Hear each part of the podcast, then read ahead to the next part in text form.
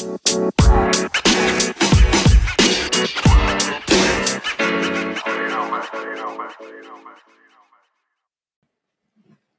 for listening to the podcast. If you've enjoyed this episode, we'd like to ask you to do two simple things. First, if you could leave us a review on your chosen podcast player, and second, if you could share or send this link to another grassroots coach. Those two things will help us spread the word about the podcast and grow our community. Welcome to the Athletic Evolution podcast. Today I'm speaking with Kelvin Giles. Kelvin is a legend in strength and conditioning. A former UK national and Olympic track and field coach, he spent 30 years in Australia's high performance sport environment across organisations including the Australian Institute of Sport, Queensland Academy of Sport, Canberra Raiders, and Brisbane Broncos. He also led the Australian Rugby Union Elite Player Development Program. Kelvin has coached 14 Olympic and world champion athletes over a 40 year career in coaching. He's the CEO of Movement Dynamics UK Limited and consults for a range of national governing bodies and federations. He also authored the Physical Competency Assessment Resources. When it comes to coaching, Kelvin Giles has been there, done it, and got the t shirt. So, Kelvin, welcome to the podcast. Thanks very much for your time today. It's my pleasure. It's good to see you again. And you. So, for those who haven't come across you before, can you give us a bit of a background on how did you get involved in sport many moons ago, and how has that evolved into the, the illustrious career that you've had? Oh, illustrious. um, look, I was just a, a, a, normal bloke in kid in, in Birmingham, uh, wanting to play soccer. That, that was all I wanted to do. Uh, it ruined my uh, education in high school because all that's all I wanted to do, nothing else. Um, so I didn't have uh, a brilliant time with my O level and A levels, but managed to scrape through and, and finished up going to a, a PE college, Madeley College in Staffordshire, uh, uh, to be a PE teacher. And and it, it, didn't really take too long uh, for this strange thing to happen. Um, one of our lecturers was uh, Ian Ward, who had been a national coach for Great Britain athletics and had competed. And he walked into the lecture theatre that day, well, the lecture room uh, that day, and on his blazer was the Great Britain Union Jack with athletics on it. And I, uh, from that minute, I became obsessed with wanting to be a Great Britain national coach in track and field athletics and I was so I was just bare, just 18 years of age at the time. It also, by the courses that we ran at Madeley, we, and the athletics one, put us in contact with Wilf Paish, who used to come down and, and help us through our level ones and level twos in our BAAB coaching awards. And so I ran, as well as having the influence of Ian Ward, who taught us how to teach track and field athletics, I then came across Wilf Paish, the absolute master of, of pedagogy, of how to teach. Um, so I was surrounded by these lecturers uh, at, the, at the college that introduced me to how to teach, and I was absolutely hooked and obsessed with track and field athletics and wanted to become a track and field coach.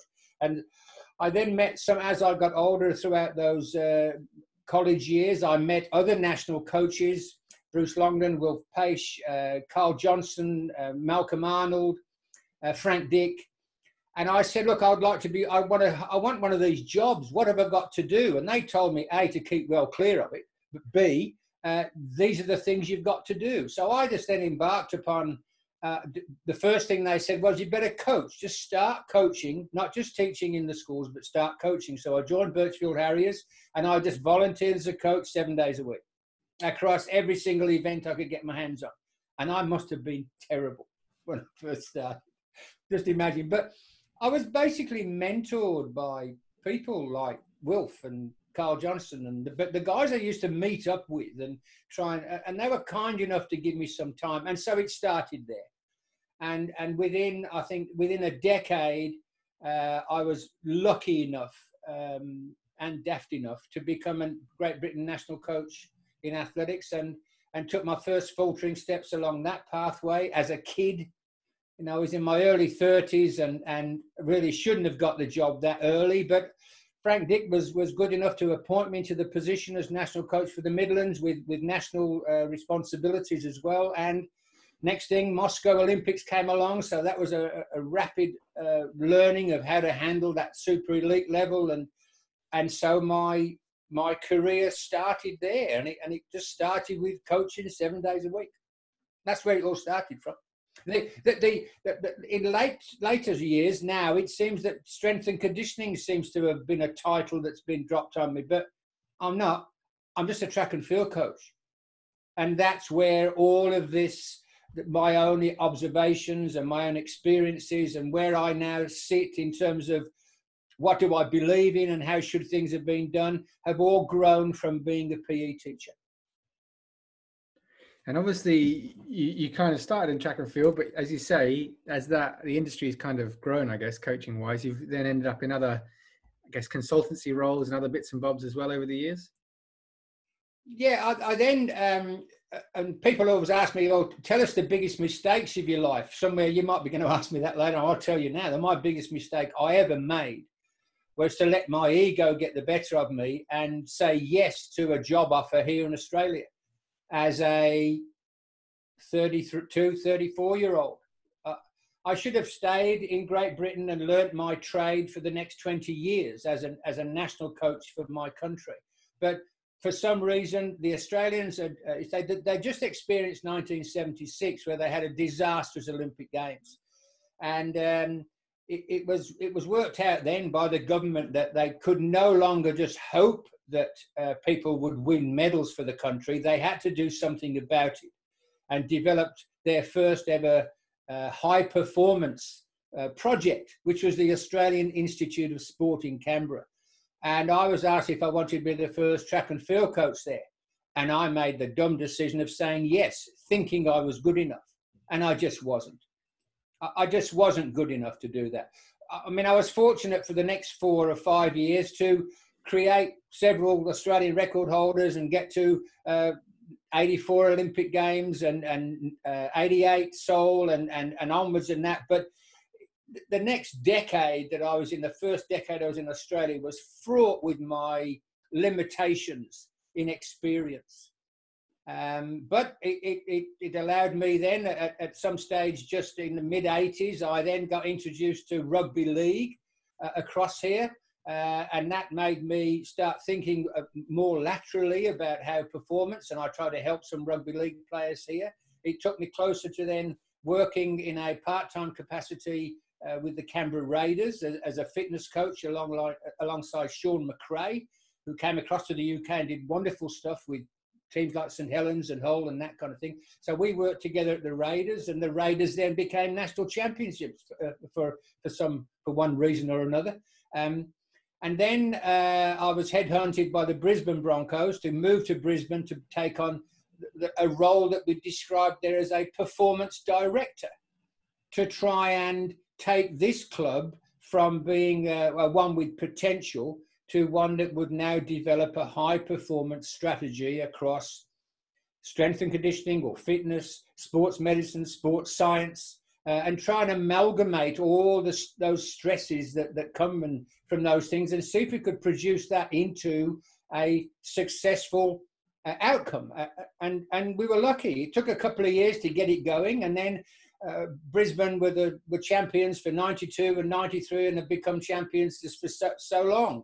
Uh, it helped them through that phase that they went through. Um, and then so I, that, that's where I sort of got this this sort of title of to do with strength and conditioning. But all I was doing was just expanding my knowledge of track and field athletics, how to plan, how to periodize things, how to how to how people learn, and all that, and just doing it in a different environment. Um, came back to the UK uh, after a while and did four years with the London Broncos, another another growing fledgling operation that wanted to get better and work there for four years. Came back from that and, and became the head of strength and conditioning uh, or, or whatever physical performance, whatever you want to call it, at the Queensland Academy of Sport. Uh, and that was an and then all the time meeting tremendous people and learning from all these people all the time and now, the QAS was very powerful. It won 65% of all the medals in, uh, in, in uh, Sydney and Athens and um, Beijing. Very powerful operation with, with just brilliant people in there.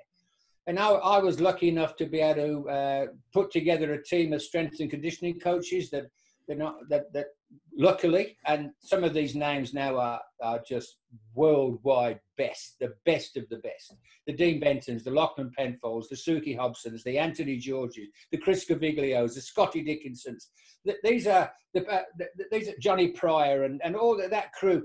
These are the guys now that are in the leading positions and greatest influences around the world. And I was lucky to have them working with me. it was it was just incredible. And I learn from these guys every day. Even now, I can get on the phone and and if I've got a problem trying to work something out, I have this huge network of people that I respect extraordinarily.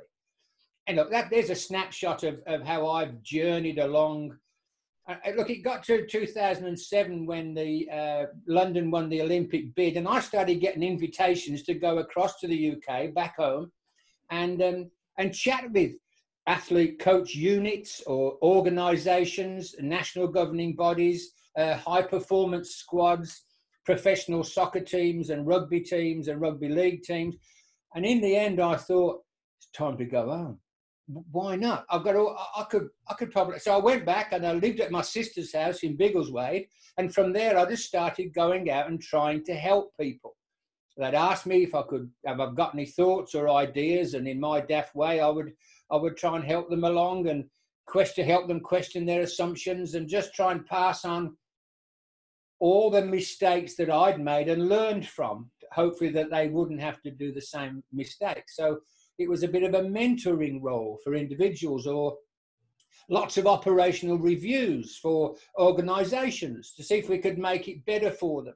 So I did that whole, I did the next eight years through uh, to uh, London and then on to Rio. Uh, and then finally came back to Brisbane in 2016 as I get older and older and older. And I've come straight back here and I've gone back to being a volunteer coach again. I'm coaching 10, 11, 12, 13 year olds now, uh, and they're driving me crazy. So, so, there you go. In terms There's of obviously, years. you've had a massive um, journey around the world in different sports and different athletes and coaches. What has your motivation for coaching changed as you've gone through? Has it come full circle? What would you kind of point to as being the thing that really gets you going when it comes to coaching? what um,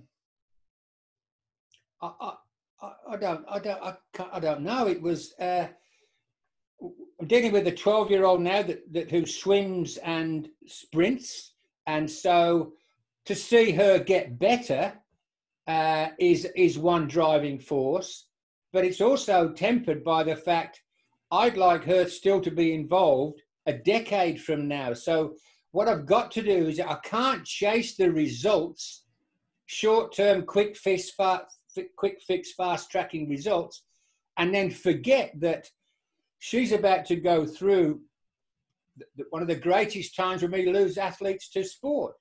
Entering high school, that's when we lose 40% of them. They don't come back again. Well, you can't afford to do that.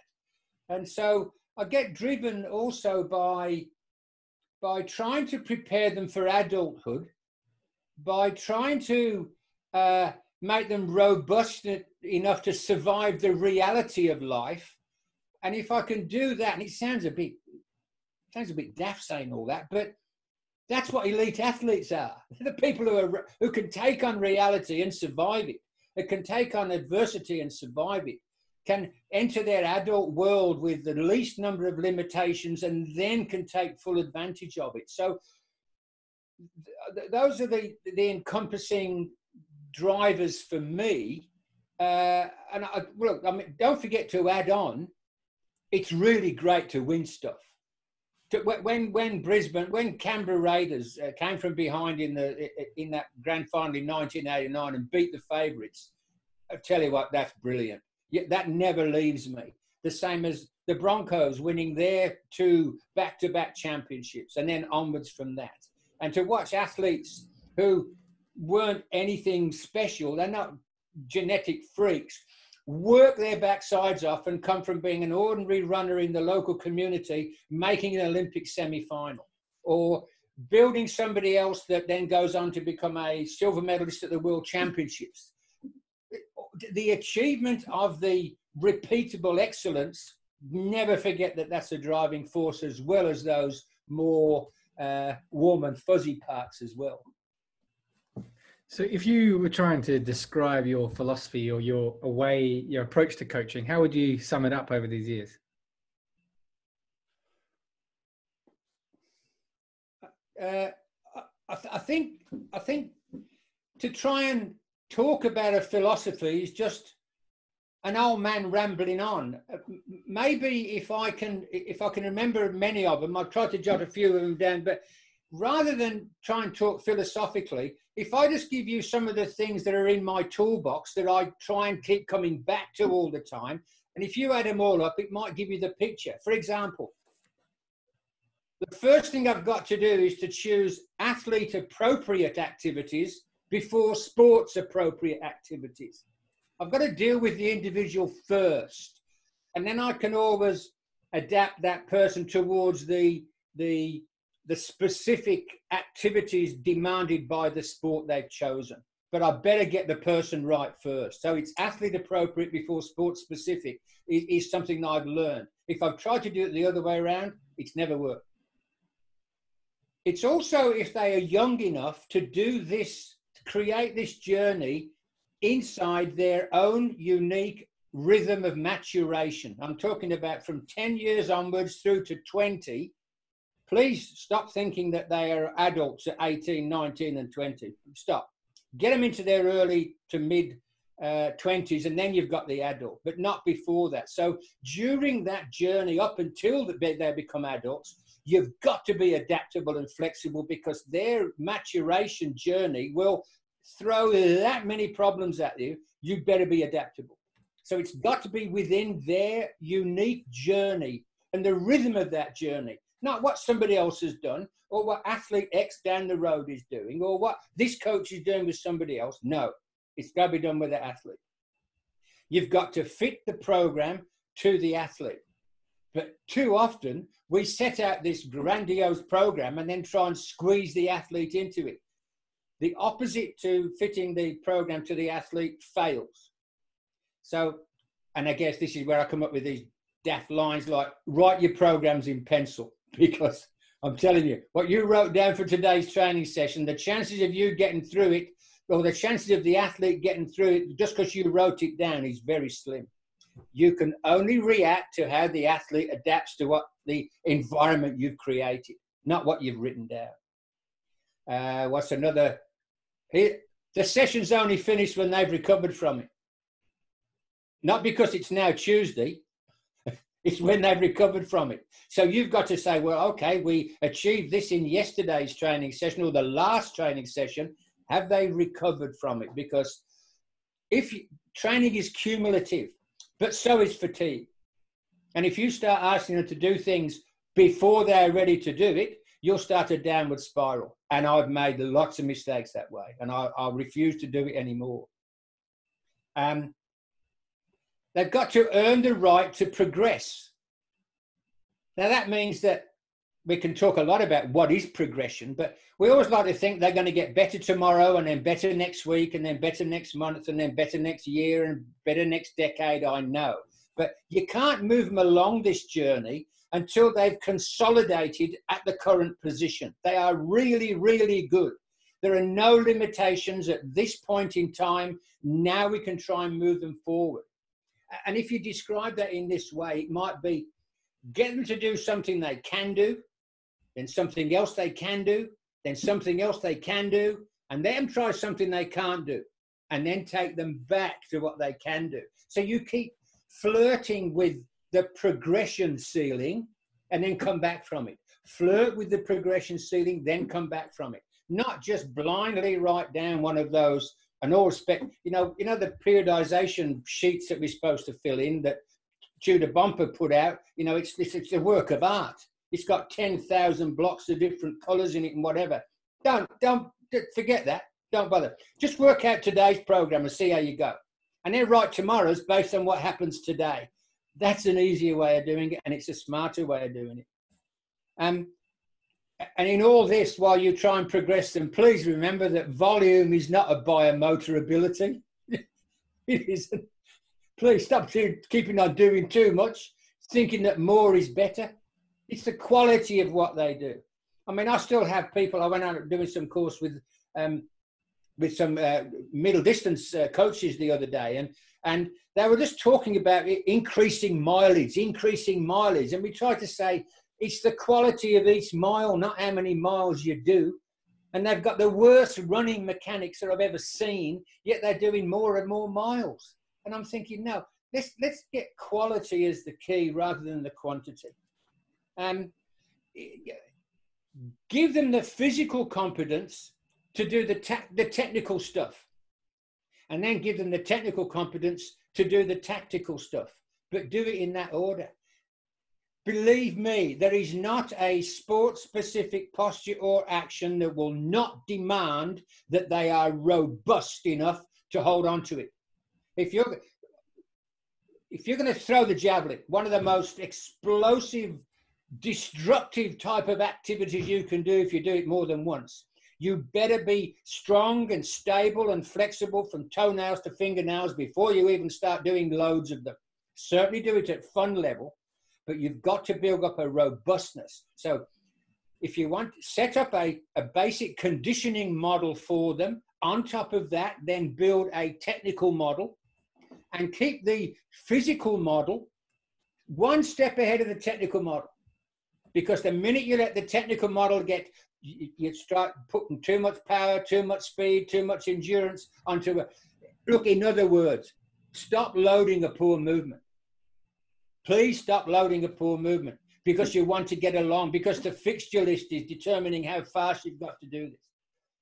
So, um, get get them to be great movers first. Nothing to do with sport.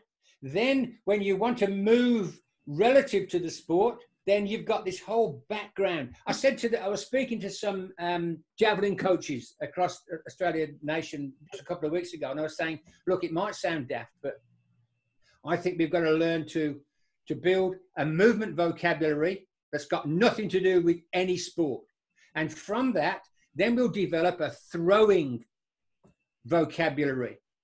And then from that throwing vocabulary then we can choose the event specific. We'll then we'll do the javelin vocabulary. And if we do if we follow that pattern and not miss any of these stages and not fast track it or quick fix it you can imagine how robust and how deep and wide their, their learning and their ability to control their bodies and change te- te- uh, techniques they're going to be if all you do is put a javelin in their hands and start throwing it till their arm aches, you lost the battle. So it's you go from general to related to specific. That to me is the kind of journey that I always try and go on now. The minute I the minute I let the fixture list determine, which makes me race through, oh, forget the general. Uh, oh, let's don't don't bother with the, the related. Get to the specific. Why? Because of the competition coming up. Then we we do not have robust technical models that can survive look, remember, don't ever forget that the going into the arena in the Olympic Games, the World Championships, is it's a frightening place. It's a dangerous place to be emotionally and physically. You've got to prepare them so they are robust, technically, tactically, physical, behaviorally, and mentally. That's what we've got to do. And these kind of longer, more patient approaches are going to help a great deal. I can hear myself rambling now. Sorry. no, no, it's good. It's good. It's all, yeah, I, I think it's fantastic it's stuff. Your own, it's your own fault, Rob. so we've obviously started to delve into long-term athlete development or long-term physical development. And I know one of the things you're passionate about is the need for long-term coach development. So why have you kind of come to this stance? And what do you think for you? What does long-term coach development mean? What does that look like? Um, we'll just talk about it doesn't matter what country we talk about basically but let's talk about the australian model here we know there's, there's 25,000 25 million people live here well there's 300,000 nine-year-olds um, and in they are going to form the 2036 or 4 or 30 olympic games they're already nine years of age now 25% of them are overweight and obese, and another 25% don't do any physical activity. So they've only got about 60,000 to choose from that are going to stay around all the way through their teenage years to adulthood. That's all to uh, every sport. That's all they've got. Can you afford to lose any of them by not giving some thought to what is the journey they're on? And so the, the national governing bodies and the decision makers, the, the, the, the sports bureaucrats, what they've done is to keep on regurgitating and rewriting these athlete pathways. There is some wordsmith somewhere in some organization whose sole job is every year to keep rewriting the athlete pathway. And they've done that now for the last 30 years. I started seeing athlete pathways written down 30 years ago. Yet, when it goes wrong, they say, well, we better rewrite the pathway. And so you get a different look at the pathway. And they, they refer back to uh, science on long term athlete development. They refer back to uh, all these things to do with, with long term athlete development. And none of them have ever realized that you can write as many athlete pathways as you like, but unless you develop the coaches to teach along this journey, you, you're going to keep rewriting these pathways. You can always tell uh, this year, I've seen three new athlete pathways rewritten across three different sports. Just, we're, we're only halfway, we're not even halfway through the year yet. So, but none of them have rewritten the coach development model that goes with it. And it, when you look at the reason why the participation is dropping and you, why, if you just look at the transition from junior to senior that we've got, and it's catastrophically bad losing 30% of our participants from the age of 12 onwards every year. And, and you ask why they're arriving at that threshold between junior and senior uh, with limitations in their technique, limitations physically, limitations behaviorally, limitations mentally. Well, the only people that can change that are the coaches, or even the coaches and the teachers if physical education could ever change itself. So we could have this whole wonderful baseline of teachers and coaches if they had been developed as well as the athlete pathways have been developed. The problem is that coaches spend their 250 quid, $250 for a weekend to become a level one track and field coach. And the national governing body, because it's an income stream, uh, they rub their hands in glee, they tick a box, we've got another coach, and that's the last they do about the coach. I don't care about that coach anymore. Coach mentoring is something which has been spoken about for 50 years, and nobody has ever turned it from theory into practice. I, I was, I chose my mentors. I went to people and I turn around now to coaches and say, please don't wait for your national governing body to come and mentor you to better practice. They're not going to do it. They've taken your money and they don't care anymore. They will not pay another jot of attention to you at all. They'll leave you to get on with it. If you did that to your cardiac surgeons or your plumbers or your electricians and you just left them on their own with no opportunity to make them better, or uh, anybody at all as a professional, why do we leave our teachers and our coaches just staring at the four walls and waiting for help? So we mentioned coach mentorship. I believe that coaching should start, coach education should start the minute somebody gets their certificate.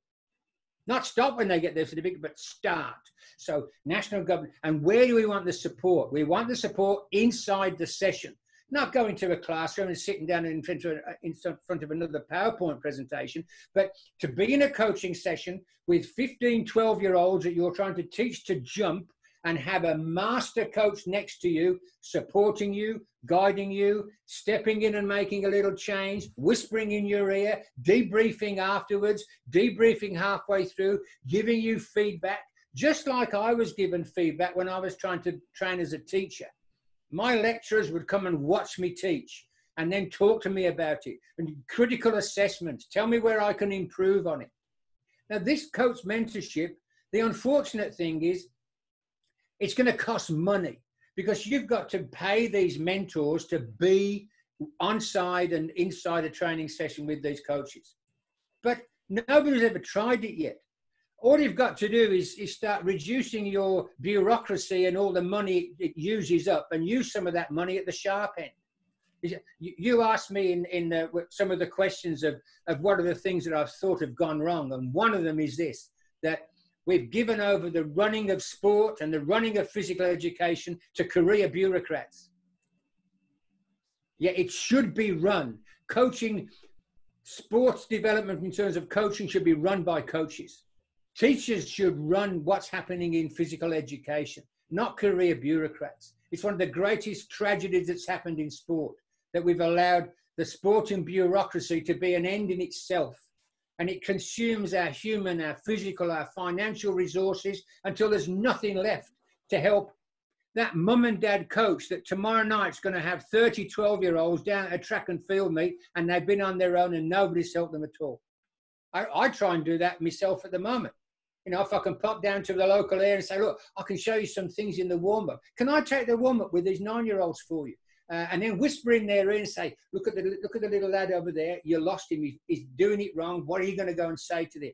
How are you going to feed back to this person? Go and go and draw that person and just non-stop having somebody there that the sigh of relief that these these volunteer coaches give you when you turn up and just help them because they're lost. The last time they got anybody help them was four years ago when they did their course and got their level one. Now, I know you can turn around and say, but it's up to them to go and get re educated. But the education is in a classroom. We need the education inside the training session. Somebody right in there to keep to keep supporting and mentoring uh, somebody towards a better practice this minute, not waiting until next week. So, for all the uh, all the big things that, that have come out of all this is that coach mentoring, whoever gets this right, the UK got close. One of the first guys I coached was Tony Hadley. He's been one of the best coaches in, in England athletics for a long, long time. He's now working out of Loughborough, present, helping pr- prepare more coaches. He and Clarence Callender became the mentors for the sprints group in English athletics. And they did their very best.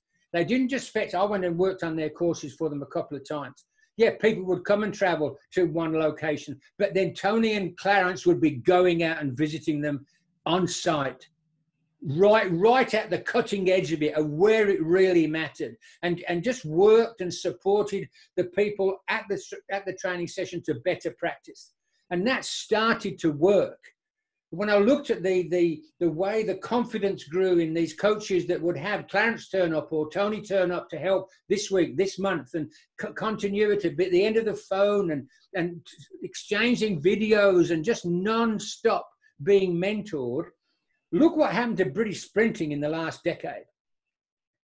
Big changes. It didn't happen in jumping and it didn't happen in throwing and see where they are at the moment. You just need the right people given the right tools to mentor generation after generation of coaches. So I'm sorry, but that that's it's a political problem. And it comes down to the career bureaucrats have got no idea. And until they do, we're not going to get coach mentoring and we won't get improvement. Mm. I mean, it sounds to me a lot like a, uh, an apprenticeship or the old school apprenticeships that people would do, you know, whether it was in the Renaissance period under a great sculptor or painter, or even now, you know, your plumber and your electrician, there's a period of time where you're not, you know, okay, you might have a bit of knowledge, but you're not just let loose to go and, and cause havoc or or be left alone, you know, no, in a situation and, unsupported. And, and it wasn't. I used to go. I used to travel up north to Wilf and just sit and just watch him and just watch him. And I used to watch him, but that was me going to do that. And I could, if I had a car, I could drive up and see him. But I also, when I was, I was staff coach for javelin in the Midlands, and and I just say, Wilf, can you come down and I, I'm, I, I don't think I'm doing this very well. And I've got a good group of javelin throwers in, at Birchfield during that time, and Wilf would come down. And, and he would then re- remind me of what I was forgetting to do, remind me to try this, to remind me to feedback this way, remind me, and he would just stimulate me up, but by being there in the session. And then when he'd step in and say, look, can I just show this this athlete this? And then you watch and you go, oh, I wish I'd have thought of that. And it was happening right there in the session, not in the classroom. Now, I was look, so I, I tried to do that myself. And of course, I'll say it to all coaches don't wait for your national governing body to do it for you. Go out and choose your mentors. Yeah, and it's hard work. Um, and I said to some of the local strength and conditioning guys, I said, I worked for 10 years without getting paid for any coaching. I just used to go six or seven days a week and just coach. I was getting paid as a teacher, and it was. I then spent the next three or four hours after school, six or seven days a week, just coaching. I wasn't looking to be paid for it, and that's another issue to do with the modern generation. Oh, I've got my degree. I now need to be paid. No, you need to serve your apprenticeship. I, I am proof of somebody that broke their apprenticeship and jumped too quickly to, to chase the ego of getting uh, a great employment position. I just wasn't ready for it. I wasn't good enough to do that. I'm, I think I'm a lot better now, but not way then I wasn't. Serve your apprenticeship. Mm, no, it's a, that's a fantastic point. And as you say, there's so much to be gained from that. I guess both from, you know, mentoring, you know, leveling up that, being able to coach the coaches as well as the coach themselves coaching the athletes. There's a two way relationship there as well, isn't there? Oh, yeah, yeah. So, in terms of the coaches themselves, what skills do you think we need to be developing in ourselves when we're coaching young athletes? That kind of reflection, debriefing, all those kind of things you've mentioned. What are some of the skills that you would pick out of the course of your career that people need to develop?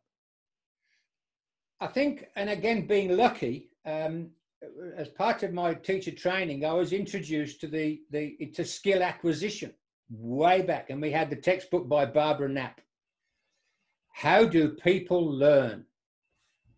And that is something that I've never been able to I've never been allowed to forget.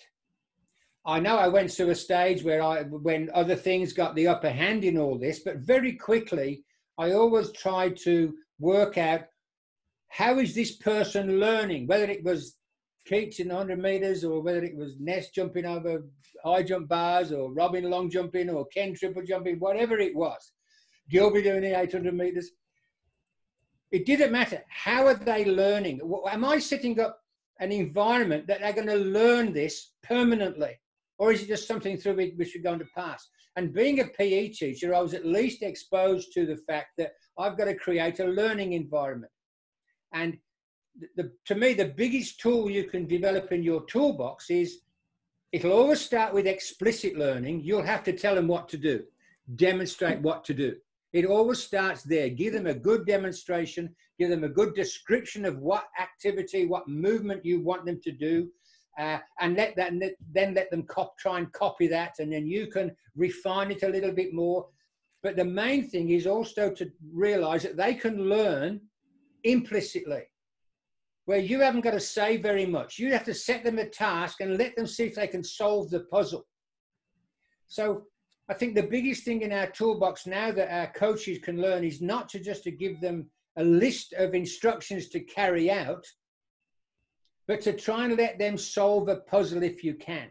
How, and just it comes down to that. There's the thing we, need external focus. Uh, that's a tool that can help us instead of just saying, I want you to concentrate on this body part.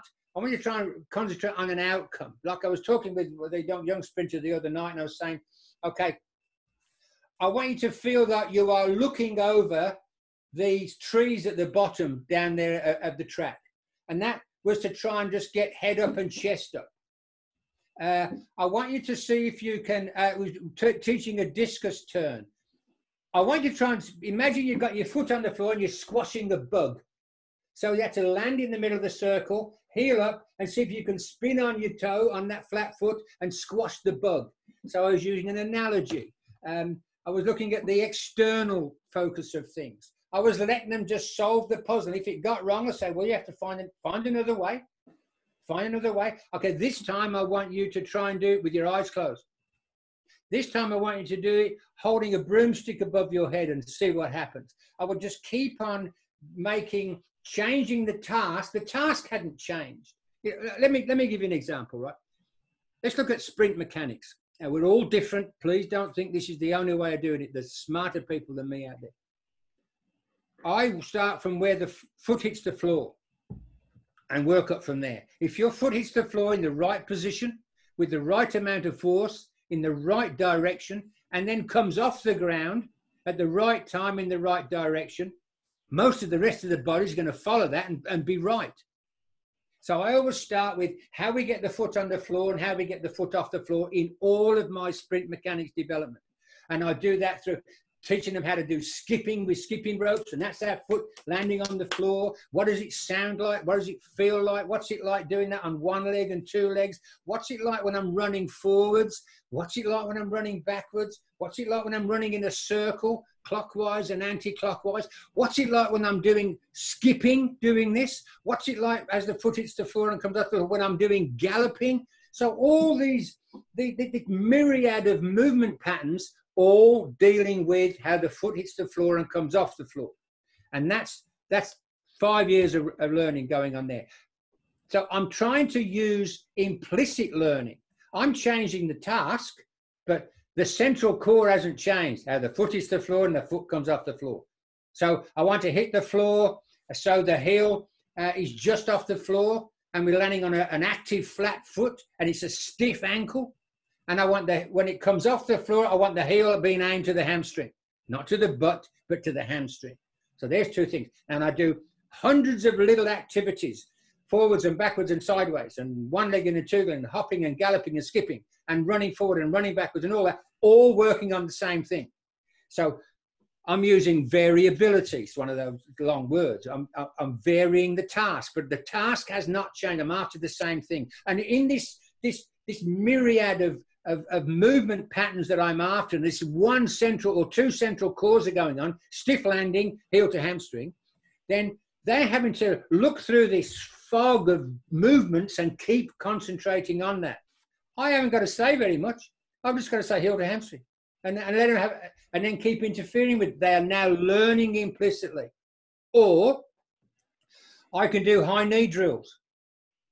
I can do Mach A's and Mach B's. I can make them do a drill. And remember this for every drill you get them good at, they then got to take that drill and try and apply it into the sport specific action and posture in a race. So I always try and teach my sprinters to try and do all these things at relatively high speed. I don't want to have to do it slowly and then try and apply it or do it in a drill. We've got that many kids who are good at drills nowadays, they still can't run properly so, so to me, the biggest thing in your toolbox is to, to find out how can I enhance the learning that they're going to go through. And you know what the key to that's going to be? It's going to be your patience because you'll have to do it next session, the session after, the session after that, the session after that. It's going to take them months and years rather than days and minutes and weeks. You need to be patient. So the key to yourself is your creativity. I'm, I just mentioned two things. Stiff landing for the foot in sprinting and heel to hamstring as it comes off the ground. I've just chosen those. Shoot me down if you don't agree with it. I don't, I don't care. But now what I'm going to do is I'm going to find as many ways of them doing that as possible.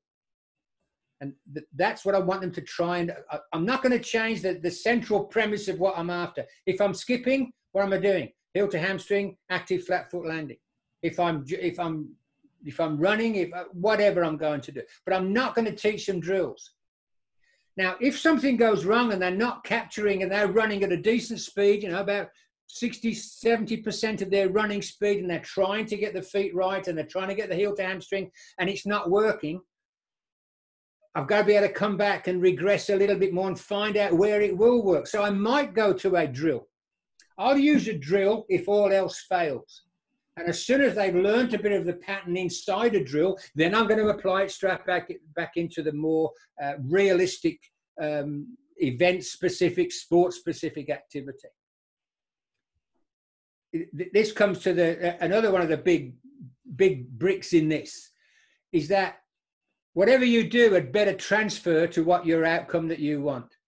The number of things that people do out of habit or spells or potions or gadgets because other people have done them. Find out how much of this is going to transfer to what your outcome is going to be.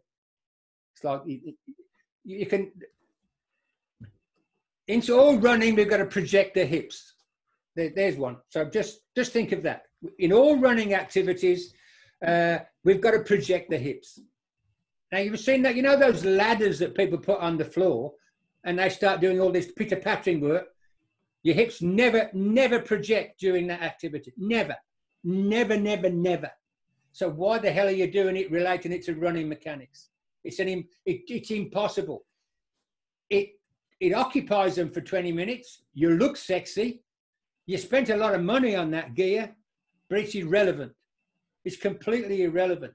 You've got to choose activities that will transfer to the next level of attainment that you're looking for.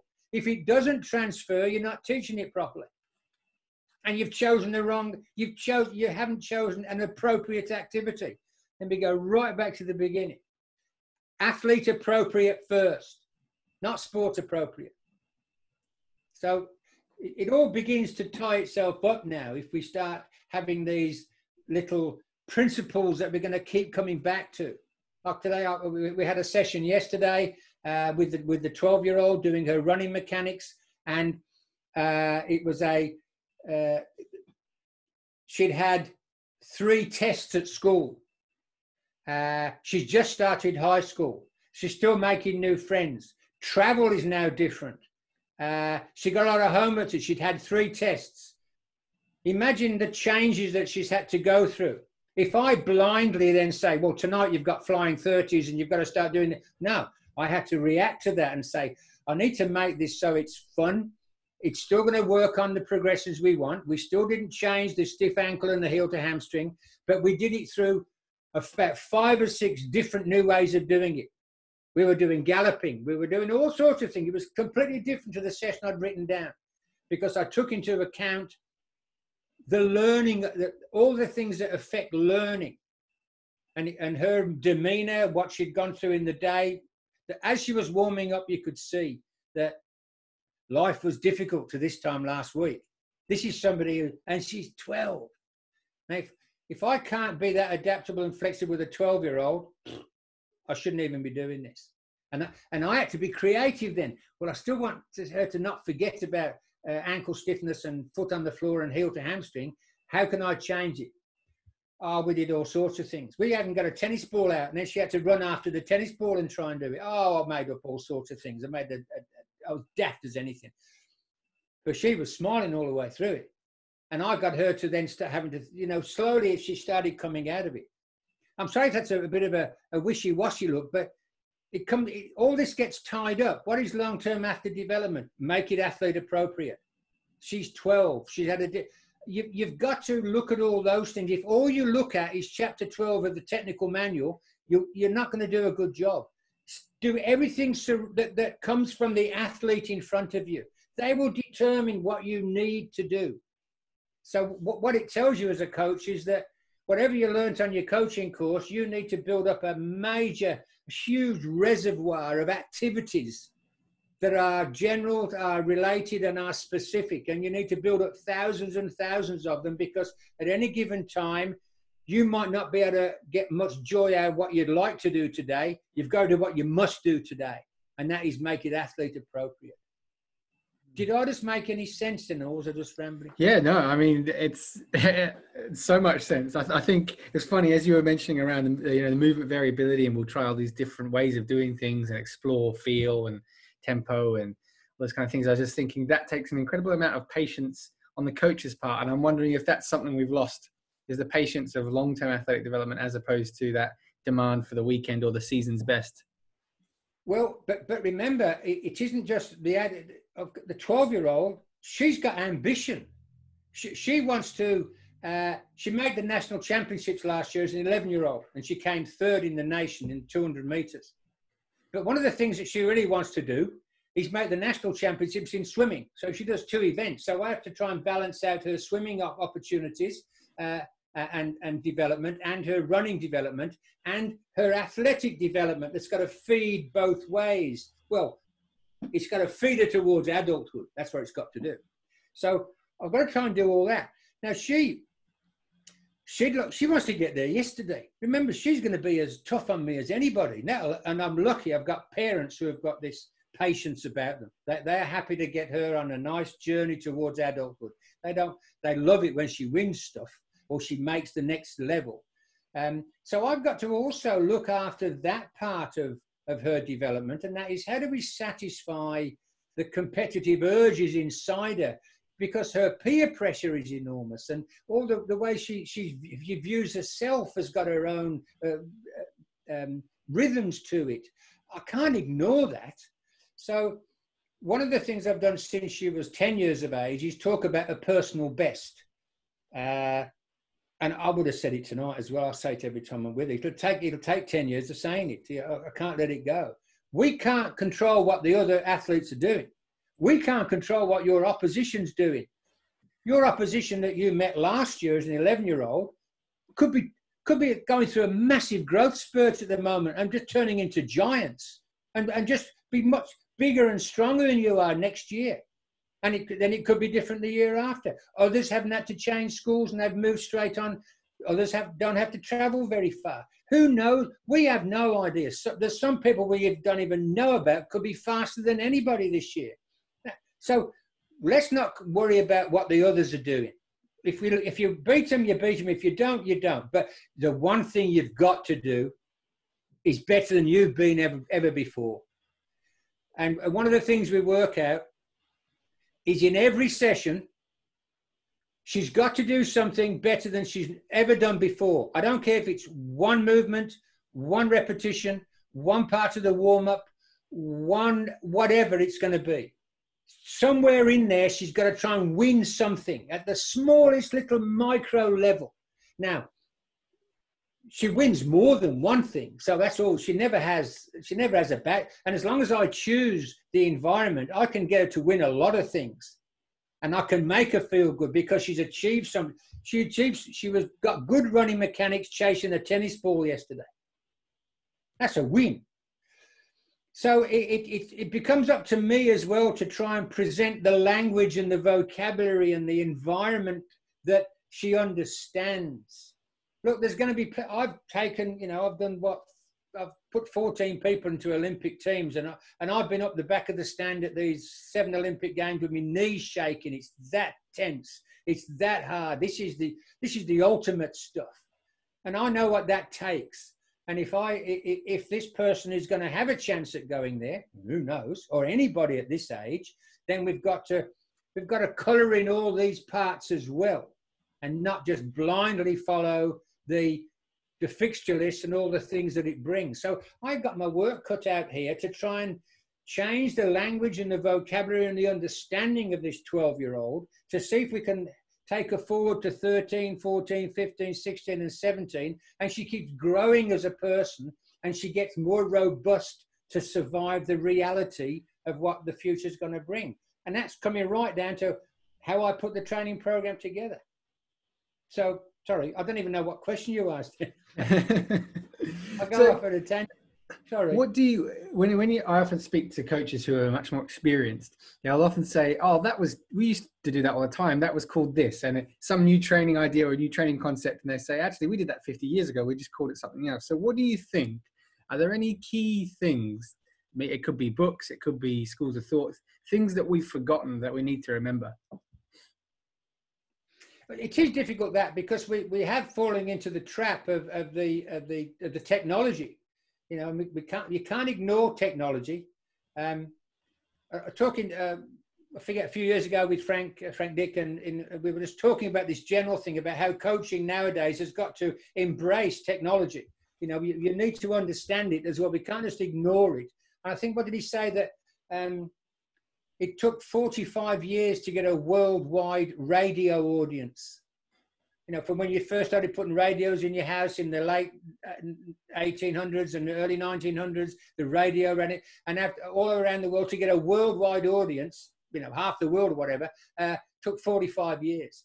It took 20, 35 years for TV to get a worldwide audience.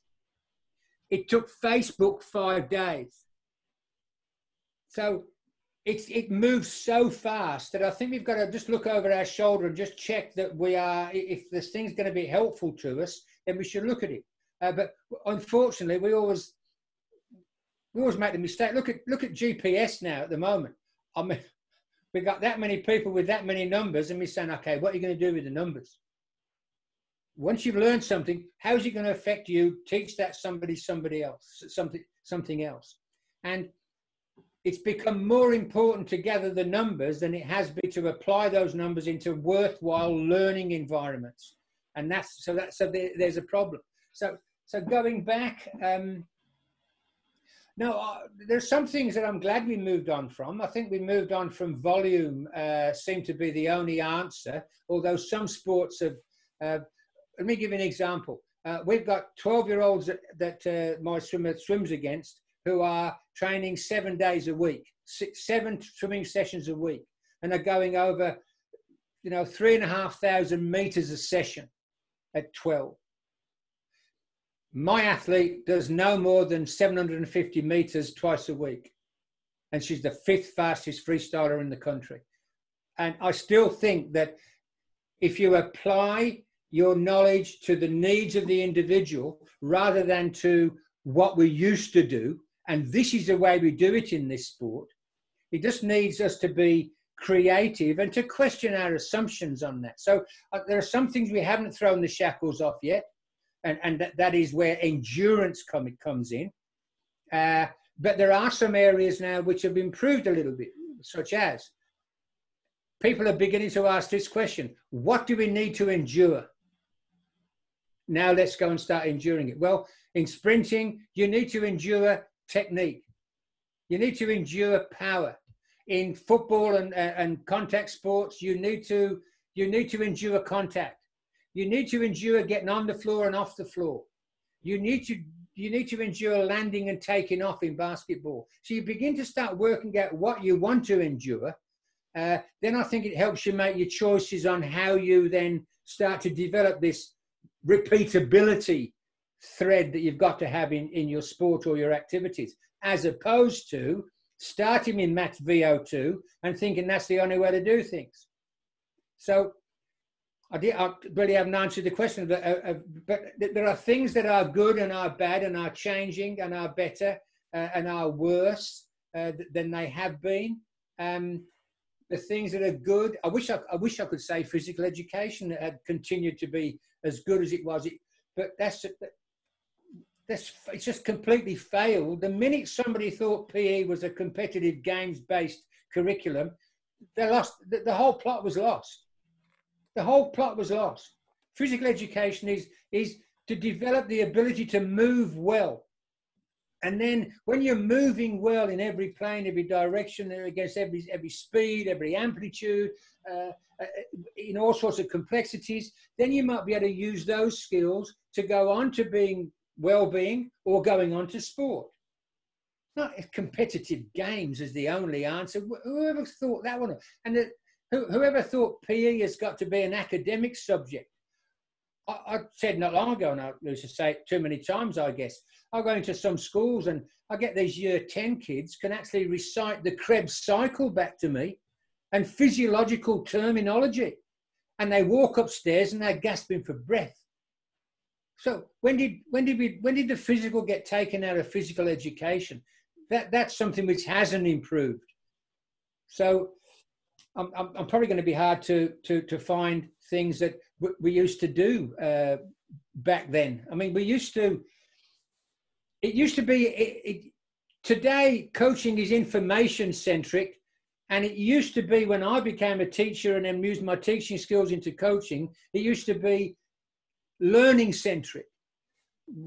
And, and that's maybe we're beginning to see it come back now. There's a lot more things being written about explicit and implicit learning, I think. Uh, certainly, uh, in the, the, if you look at the the the, uh, the, women's hockey in the UK about how they went about the way Eddie Jones is working with the players with the England setup of giving more responsibility to them. Um, these are traits that we used to have a long, long time ago as being the, the, the, the essence of how a team is put together that it's their decision making that has to, we have to give them the tools to do the job because we're on the sideline. Then we went through a phase of it going all warm and fuzzy and we had to teach them everything and we took their responsibility away. And now we're beginning, there are a few, it's a bit like the, the tactical periodization. In other words, uh, sensible training, that's what tactical periodization is. But it's a nice new word, I get that. But it's just applying uh, the learned things into the game setting. Um, it, it, that's what it is. So there's old things and there's new things. There's a lot of things that were were uh, were old and are now new again. Um, I'm not going to be very good answering. Can't think of anything distinctly that I've seen that we used to do a long time ago that we're not doing now. Because the world that I work in, all the people I've got to know are doing this anyway. I mean, I, the stuff I follow from what you write down and what you deliver to people is on these same lines. So we haven't, it hasn't all been lost.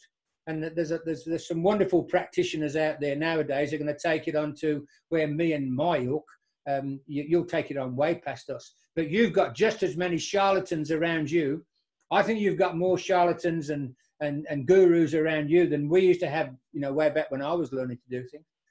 The first thing you need, you guys, is a good bullshit monitor. Because, and stop going on the internet. because there's that much rubbish out there. Go and find yourselves a mentor that's been around for a long time, made all of their mistakes, and uh, hopefully learning from their mistakes. I just make less mistakes nowadays than I used to. I still make bloody mistakes. So I think it comes back to that thing about finding the people that you trust to listen to to bounce your ideas off. Mm. So, for those people who maybe want to learn a bit more about you, I know you've got a few things that you've written down. So, where can people find out more about Kelvin Giles and movement dynamics and, and your schools of thought? Well, it sounds posh, doesn't it? Uh, movement dynamics. It's all right. It's it's it's only me. Um, look, look. It um, just to give you the background. When I was at the Queensland Academy of Sport, and all these 15, 16 year olds would come in, and they were eight years away from making the Australian Olympic team or the national teams and we were given these eight years to get them there, we used to have to say to all the decision makers, I'm sorry, we can't do it. They've got that many limitations. So what we started to do then was say, how can we find out where they are in their journey? And so way back then, well, through the 90s and through the QAS time, we just came back to some basic movement efficiency work. How can we measure if they can squat, lunge, pull, push, brace, rotate, hinge, and landing? Them is the only movements you need. And we started, so I just put together this physical competence assessment, not to predict how good they were going to be, just to say, well, where are they now? Can this person squat or lunge or push or pull or brace? How well can they do it? Where are they on the journey? Do we have to in, spend more time on this movement and less time on that movement? And so we started to do a competence assessment, and it seemed to have it seemed to work. Uh, so I, I, wrote a book, the Physical Competence Assessment Manual. It was there just to help uh, coaches look at, use these wonderful coaching eyes that they've got when they look at their tactical and their technical development, and just use those same coaching eyes to look at how is this person squatting or lunging or pushing or pulling or bracing or rotating or hinging or landing. Uh, if I can make those foundation movements brilliant, with repeatable excellence, maybe I can then start moving forward to the more related activities to the sport and then finally to the specific ones. So it's, it's to, it was to build the building blocks. So I just put together this thing called Movement Dynamics. Oh, it's just a title. And I wrote that book and I published it myself and got somebody, I didn't, it wasn't to a publisher or anything, I've written it myself and that's on the website. I, I, I run courses that, uh, or I used to run courses that like that one we did across in um, in Jersey. Remember that? Where and I've written a book that is like the, the background book to that kind of course of, of the journey of athletic development of all the things we've spoken about. Uh, and then um, I put together a, a 2,000 video clips progressive of, of, of, if you've never taught movement inside your hockey lesson or your swimming lesson or your your bowls, whatever it's going to be. Here is a way to you can look at squat, lunge, pull, push, brace, rotate, hinge, and landing. And I've got all these progressive videos. So it was to try and put some some money where my mouth was, and to say, well, here's some things that might help you. And I, I put together the the company or the, the title called Movement Dynamics, only because it sounds sounds pop. And I've just put those things together. And I've run my blogs as well on, on, on World Wide Web Movement Dynamics.com. So you can go and see the books on there. You can go and look at the movement library video clips. See, I wanted these video clips not in your head. I wanted them. See, there's the great thing that's happened. You have them on a smartphone or a tablet. It's in your pocket. You've got no excuse then. If you're teaching kids how to push horizontally or vertically, and there you are, you've got you've got 500 video clips right on your phone. You haven't even got to be expert at them. Just click on it and have a look at it and say, kids, I want you to try this. And you show them a new movement and it's on your phone.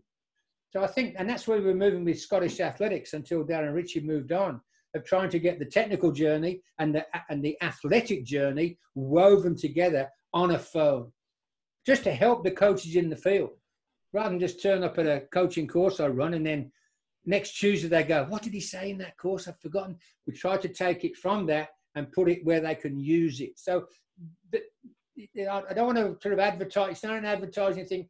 That's what I've tried to put together, uh, and and that's that's out there if you're interested in.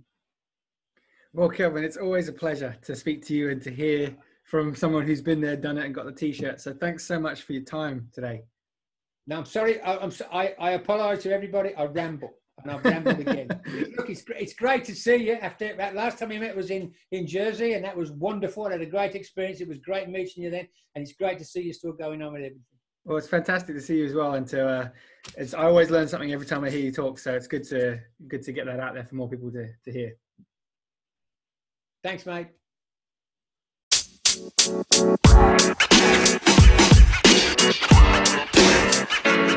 know, man. You.